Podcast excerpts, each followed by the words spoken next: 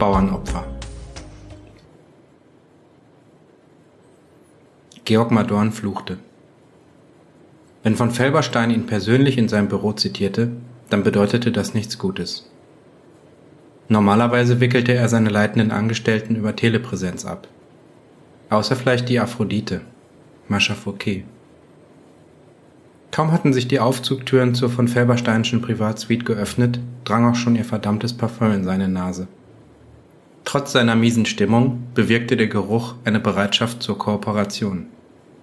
Er konnte und wollte von Felberstein und die Leute, die er repräsentierte, nicht enttäuschen. In der Hierarchie war noch ein wenig Luft nach oben. Dort befand sich eine Welt, die besser war als das beste Koks und die fantasievollste Geliebte. Eine Welt der Macht und des weltweiten Einflusses. Seine zukünftige Welt. Er betrat die Lounge und setzte sich auf einen der Ledersessel, die um einen Mahagoniholztisch arrangiert waren. Sanft euphorisierende Lounge-Musik plätscherte kaum wahrnehmbar aus unsichtbaren Lautsprechern. Natürlich wusste Madorn, warum er hier war. Dr. de Bonigno hatte den Kontakt zu seinem Sohn verloren und seine Anrufe bei den befreundeten Militärs waren nicht mehr durchgestellt worden. Zum ersten Mal seit Jahren tappte Madorn im Dunkeln. Er wusste nicht, was los war. Er war verraten worden. Von wem? Angestellte, die auf seinen Stuhl wollten, gab es genug, auch wenn diese Affen sich keine Vorstellung davon machten, was der Posten eines Hauptabteilungsleiters bedeutete. Jeder Gewinn der Firma war wie ein Morphiumrausch, aber auch die Verluste fühlten sich an, als würde einem höchstpersönlich ein Liter Blut abgezapft. Madorn hatte zwei Freunde auf der Welt. 25-jährigen Dolmont Single Malt und einen Magen aus Hartgummi. Wie gut, dass eine Flasche davon in der Minibar stand. Er erhob sich gerade, um sich ein Glas einzuschenken, als Mascha Fouquet den Raum betrat. Sie trug einen schwarzen Bleistiftrock aus Seidensamt und eine leicht taillierte graue Bluse. Ihr Lippenstift wirkte schwer und teuer, mit genau dem richtigen Hauch von Nuttigkeit, der in Chefetagen gerne gesehen wurde. Sie trat so nah an Madorn heran, dass er den dünnen Schweißfilm auf ihrem Dekolleté riechen konnte. Er wartet schon auf sie hauchte sie mit einem koketten Blick. Wenn von Felberstein einmal nicht mehr ist, warte ich auf dich, interpretierte Madorn den Subtext. Er musste all seine Konzentration aufbringen, um sie nicht einfach auf den Sessel zu stoßen und ihr die Kleider vom Leib zu reißen. Wie würde sie wohl schmecken? Wie würde sich ihr perfekter Arsch unter seinen Händen anfühlen? So gut er konnte, spielte er den Profi. Dabei fühlte er sich wie eine Kugel Vanilleeis auf einem texanischen Highway. Mascha Fouquet stolzierte voran und ihr duftendes Haar wies ihm den Weg.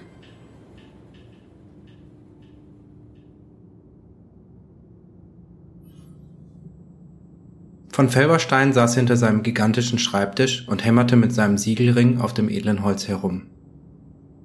Rechts neben dem Schreibtisch stand ein hochrangiger Soldat der internationalen Streitkräfte. Außerdem bemerkte Madorn Aufsteller mit den Flaggen der alten Bundesrepublik und den freien Interzonen, die sonst nicht auf dem Schreibtisch standen. Alter Stratege, dachte er bitter. Setzen Sie sich, Herr Madorn. Von Felberstein sprach den Namen noch degutierter aus als sonst. Kaum hatte sich Madorn gesetzt, fuhr er im barschen Ton fort. Das, Herr Madorn, er deutete auf den Uniformierten, ist Generalleutnant Harzel von der Hauptkommandantur, ein alter Freund. Madorn bemühte sich, dem Militär nüchtern zuzunicken. Kommen wir gleich zur Sache. Generalleutnant Harzel? Der Uniformierte räusperte sich und verschränkte die Arme vor der Brust.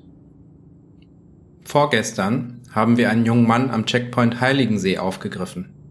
Er hat versucht, illegale Netzwerktechnologie in die FRB zu transportieren. Er berief sich auf ihren direkten Untergebenen Dr. Bonigno und damit auf sie. Madorn entschied, die Karten auf den Tisch zu legen, zumindest was den versuchten Schmuggel anging. Ja, das mag wohl sein. Es ist eine Strategie meiner Abteilung, auch außerhalb der Interzone Kontakte zu pflegen. Von Felbersteins Siegelring knallte auf den Tisch. Eine Strategie Ihrer Abteilung? Sind Sie wahnsinnig geworden, Mann? Wieso weiß ich nichts von dieser Strategie?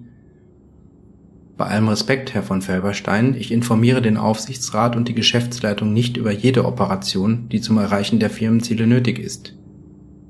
Ich nahm bisher an, dass die Ausfuhr von Netzwerktechnologie ein Kavaliersdelikt. Jetzt war es der Militärkommandant, der lospolterte. Kavaliersdelikt? Lesen Sie keine Zeitung, Herr? Madorn, sekundierte Frau Fouquet charmant. Wie dem auch sei, wir haben vor fünf Tagen den Ausnahmezustand verhängt. Es besteht eine totale Ausfuhrsperre von IT-Technologie aus der Hinterzone. Selbst ein beschissener Kurzwellenempfänger mit Babyzellen wird sofort konfisziert. Außerdem ist ihr Mitarbeiter anschließend irgendwo in der FRB verschwunden. Von Felberstein stöhnte kurz auf, dann funkelte es in seinen Augen. Herr Madorn, Ihnen ist angesichts der Situation hoffentlich klar, dass ich Sie mit sofortiger Wirkung freisetzen muss. Der Wachschutz wird Sie nach draußen geleiten und Ihnen die Codekarten für das Gebäude und den Dienstwagen abnehmen. Ihre privaten Unterlagen werden Ihnen in den nächsten Tagen zugeschickt. Aber, äh, aber warum denn Ausnahmezustand? Madorn war klar, dass er nichts tun konnte. Wenn er behauptete, dass von Felberstein eingeweiht gewesen war, würde der alles abstreiten und seine Anwälte auf ihn hetzen. Er hatte auf eigenes Risiko gehandelt. Das Einzige, was ihm jetzt noch blieb, war der geordnete Rückzug und die Hoffnung, dass von Felberstein sein Bauernopfer nicht vergessen würde.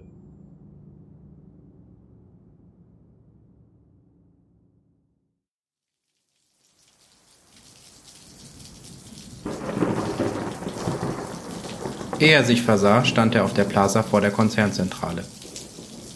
Jetzt würde er genug Zeit haben, die Zeitung und Newsfeeds zu durchstöbern, um herauszufinden, was eigentlich los war. Und um eine neue Strategie zu entwickeln. Während er zur internationalen Busstation ging, dachte er noch einmal an Mascha Fouquet, die jetzt für immer unerreichbar war. So gesehen konnte man ihren Blick in der Lounge als Abschied werten. Der Abschied einer schwarzen Witwe.